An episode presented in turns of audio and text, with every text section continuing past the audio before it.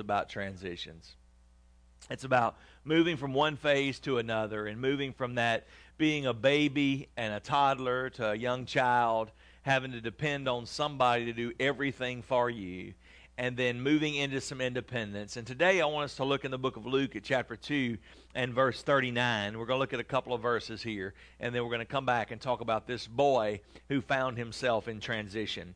In verse 39 of Luke 2, here's what it says And when they had completed everything according to the law of the Lord, they returned to Galilee and went back to their own town of Nazareth, where they were from.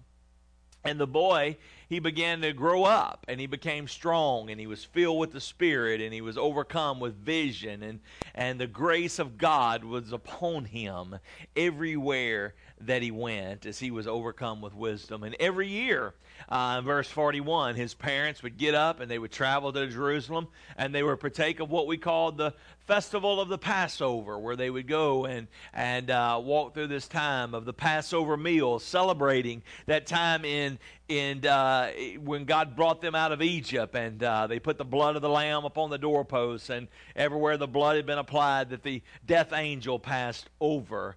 And so in this passage of scripture, it was a custom that every year they would do this. And every year they would load Jesus up and the rest of the kids, and they would take off and they would go and partake of this uh, ordinance, just like we just partook of the ordinance of the Lord's Supper. They would go and partake of this ordinance of the Passover.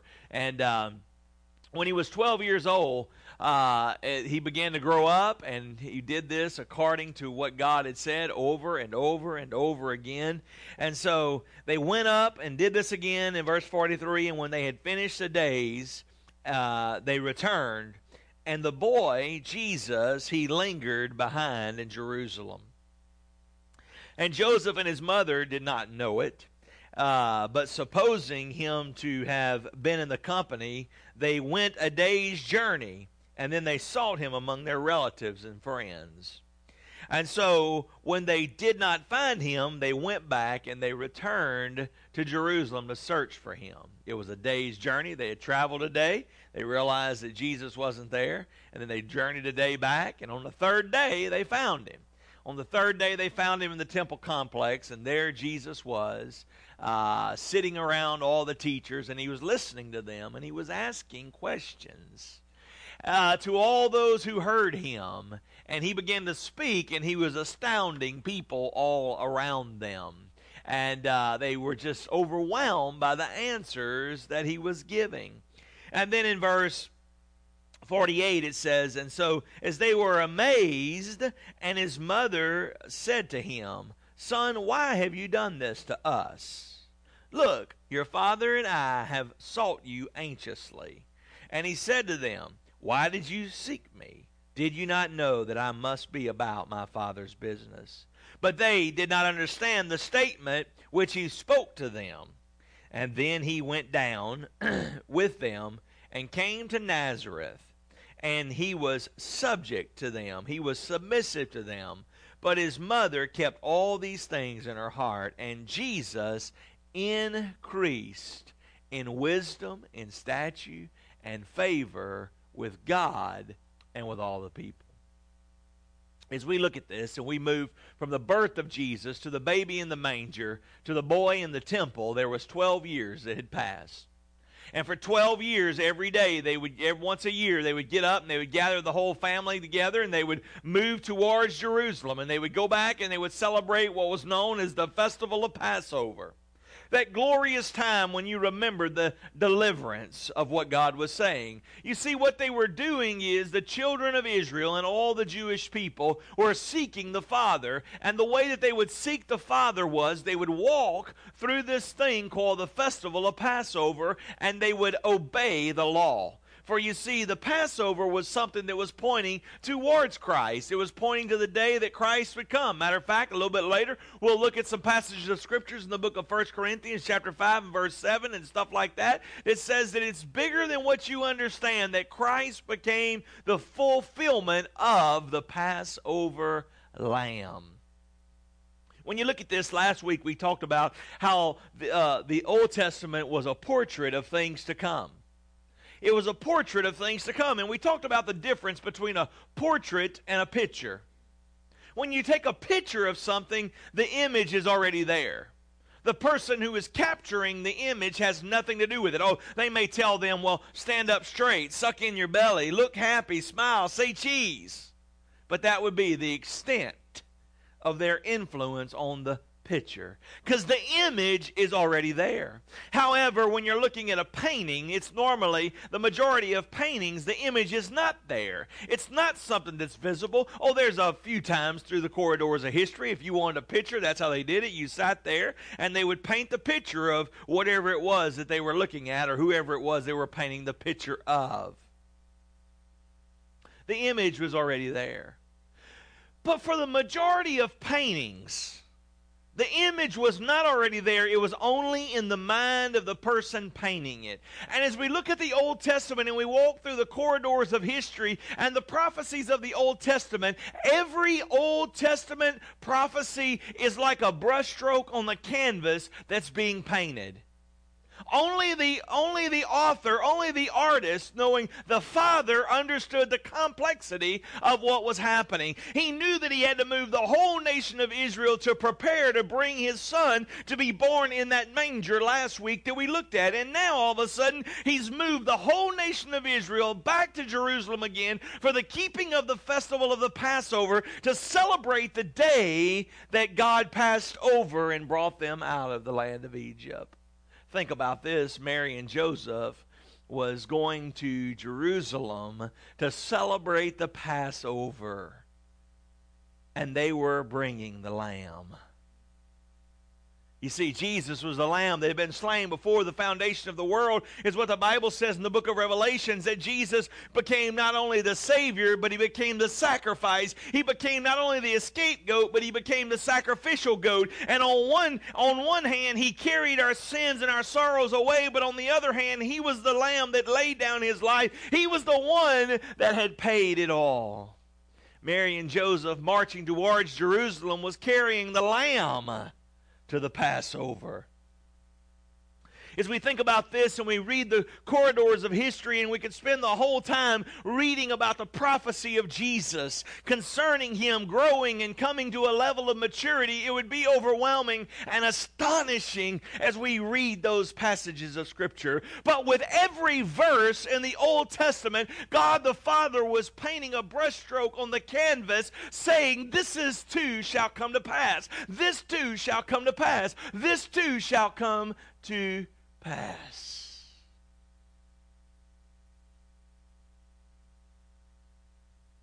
Painting the picture of things to come. In this passage of scripture, as we look at this, not only do we see Mary and Joseph being obedient to the custom of the law, but they were obedient and they were committed. They were faithful people. They were dedicated. They were going through the motions of keeping the Passover. They were going through the motions of keeping their religious activities. And when we look at this, we begin to understand that what they were doing is they were seeking the Father. They were seeking a relationship with God. And for the Jewish people, the way they walked out that relationship was keeping the Passover meal. They went and they did everything accustomed to what they were supposed to do. They dotted all the I's, they crossed off all the T's. And church was over. And they went on about their journey. Now, because all of the nation of Israel went to Jerusalem, there was a whole lot of people. Everyone from Nazareth marched their way to Jerusalem to keep the Passover meal. And so the whole family, the whole extended family, loaded up and went to Jerusalem. And so, therefore, when they got ready to leave, everybody was gathering up everybody, and they took off and they got to the place where they're going to rest that evening. And all of a sudden, they began to look around to probably feed Jesus, and he wasn't there. And so they went on this journey to seek out Jesus.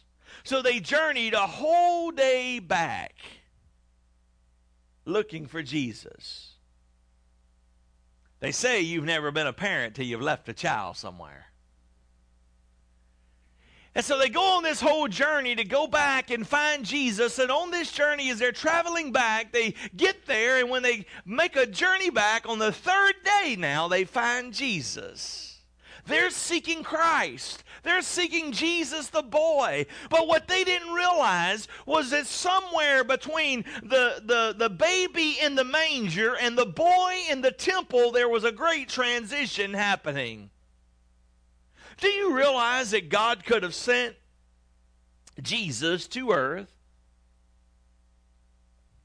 and put him right in the ministry? He could have come here as an adult. He could have come here at 30 something years of age and went right into the ministry and he could have went right to the cross. But you know what? It would not have fulfilled the picture, the portrait that had been painted in the Old Testament scriptures. And God wanted to be able to identify with humanity on every level. It doesn't matter where you are, it doesn't matter what transition you're in. God understands. God understands what it's like to be a baby in the, a baby crawling around. He understands what it's like to be a child. He understands what it's like to be a boy and a teenager and a young adult and a man and to move through the corridors of one's life. God wanted to be able to identify with us. And somewhere between Luke chapter 1 and Luke chapter 2, there was a 12 year window that happened, and there's this major transitioning that was happening. Matter of fact, when they got there and they found Jesus, he was sitting in the temple. Now, if you got a boy that goes missing, a lot of places you may look to find him, but in the temple, listening and paying attention probably isn't one of them. But there Jesus was. He was sitting in the temple and he was listening and he was paying attention and he began to speak. And he began to astound everyone around them. Jesus remained in the temple. He was listening. He was teaching. He was speaking. He was understanding. Look at what the Bible says here. It says in verse 47 And all who heard him were astonished at his understanding and his answers. And all of a sudden they began to say, Who is this? And when Mary and Joseph found Jesus, they said these words How could you have done this to us? Isn't amazing how quick everything turns to be about us? They never thought to say, I mean, you know, and this is just the way it is in life. Where's my responsibility in something? How could you have done this to us? They were seeking Jesus, and Jesus was seeking the Father. And he looked at them, a little 12 year old boy with a complexion, he said, Why did you seek me? Did you not know I'd be about my Father's business? Do you not remember, Mom? Do you not remember, Dad, that 12 years ago when the angel came to you and said that the virgin should bring forth a boy, that she would be conceived by the Holy Spirit? The Holy Spirit would come upon you, and you would deliver a baby boy. And his name would be Jesus. Emmanuel, God with us. And he would deliver the people from their sin. Are you surprised that I'm about my Father's business? They were seeking Jesus the boy, and Jesus the boy was seeking the Father. And then the story moves on. It talked about how Christ wanted to remain there. He wanted to remain there. You see, that, that Jesus wanted, they wanted Jesus the boy to remain with them, but Jesus the boy wanted to remain in the will of the Father. Think about that last week. We talked about how each and every one of us are born with a purpose and born with a plan and born with the desire of God, and that God had a plan, and therefore here you sit. And Jesus realized that he came here not because he was on a field trip, not because he was bored, not because he was tired of sucking up gold dust in heaven and kicking it up on the streets. No, he came to earth on a mission, and the mission was to seek and to save those which were lost. And I want you to understand something. And last week we unpacked this with great detail that each and every one of you sit here today with a purpose, with a mission, and with a mandate from a holy God. It says he wants to do a work in your life life. The question is are you willing to remain in the plan? Are you willing to remain in the plan? Are you okay with the plan of God for your life? Are you content with God's plan with your life? Or do you think God made a mistake? Do you think God made a mistake when He made you?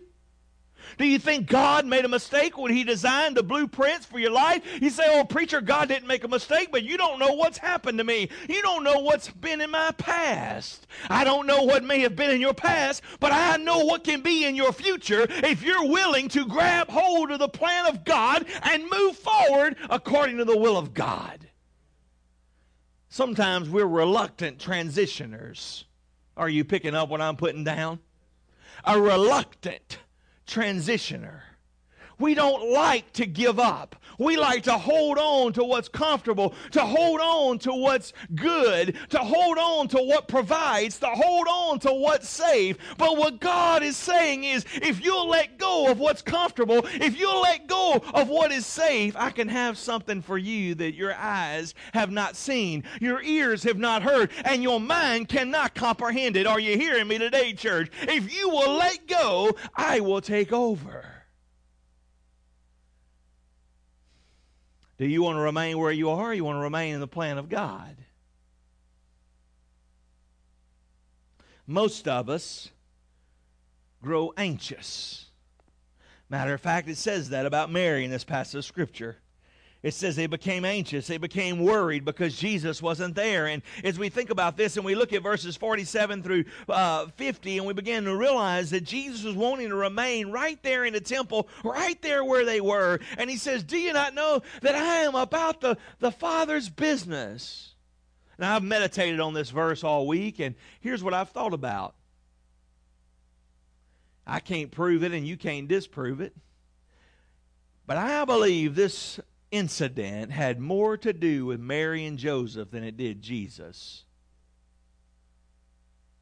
Because that was their little baby boy. Oh my goodness, Joseph, he's just growing up way too fast. He's 12 years old. What are we going to do? I'm going to have to put a book on him to keep him from growing. You ever heard any of these things? I believe this story, this incident happened to transition not just the boy, but to transition the mom and the dad for what God had in store for the son.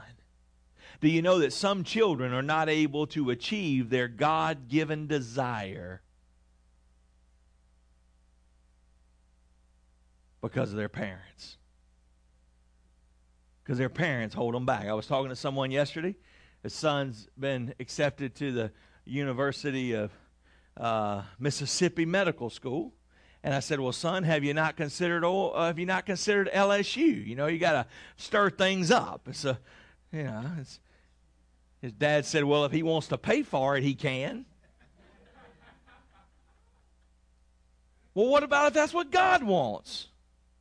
I know this college student right now that is struggling and trying to remain where God has them planted, but the parents are saying, This isn't where I want you to go. This isn't what I want you to do. And therefore, if you want to do it, then you got to do it on your own. I'm going to take my money and bring it home. What about what God wants? What about what God's saying? What about what God's speaking? What about where God's moving? Transition is uncomfortable. Now, I'll tell you something. From this moment on, the life of Jesus was never the same. He was no longer a boy, but he was becoming the man that was moving to the cross. He was becoming a man with a mission. He was becoming a man with a plan, a man with a mandate from heaven, moving in that pathway that God had for him. You see, as we look at this passage of Scripture, the Old Testament is a picture, a portrait of things to come with brushstrokes one after another. But the New Testament is a picture, a snapshot of things fulfilled.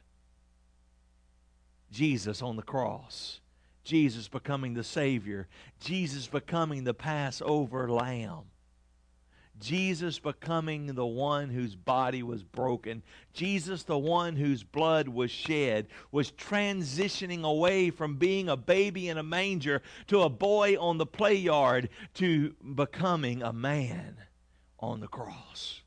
He said, Wait a minute, preacher, you got this thing mixed up. This is Christmas, dude. You're moving away from the manger, not towards it. Listen, we have the manger because there was a mission. We celebrate Christmas because Jesus was born to die that we might live. And God has preordained the brushstrokes on a portrait, on a canvas of your life. The question is are you willing to accept the final outcome from the designer? From the designer, the architect, the artist. Think about this picture right here. I want you to watch this video in closing this morning.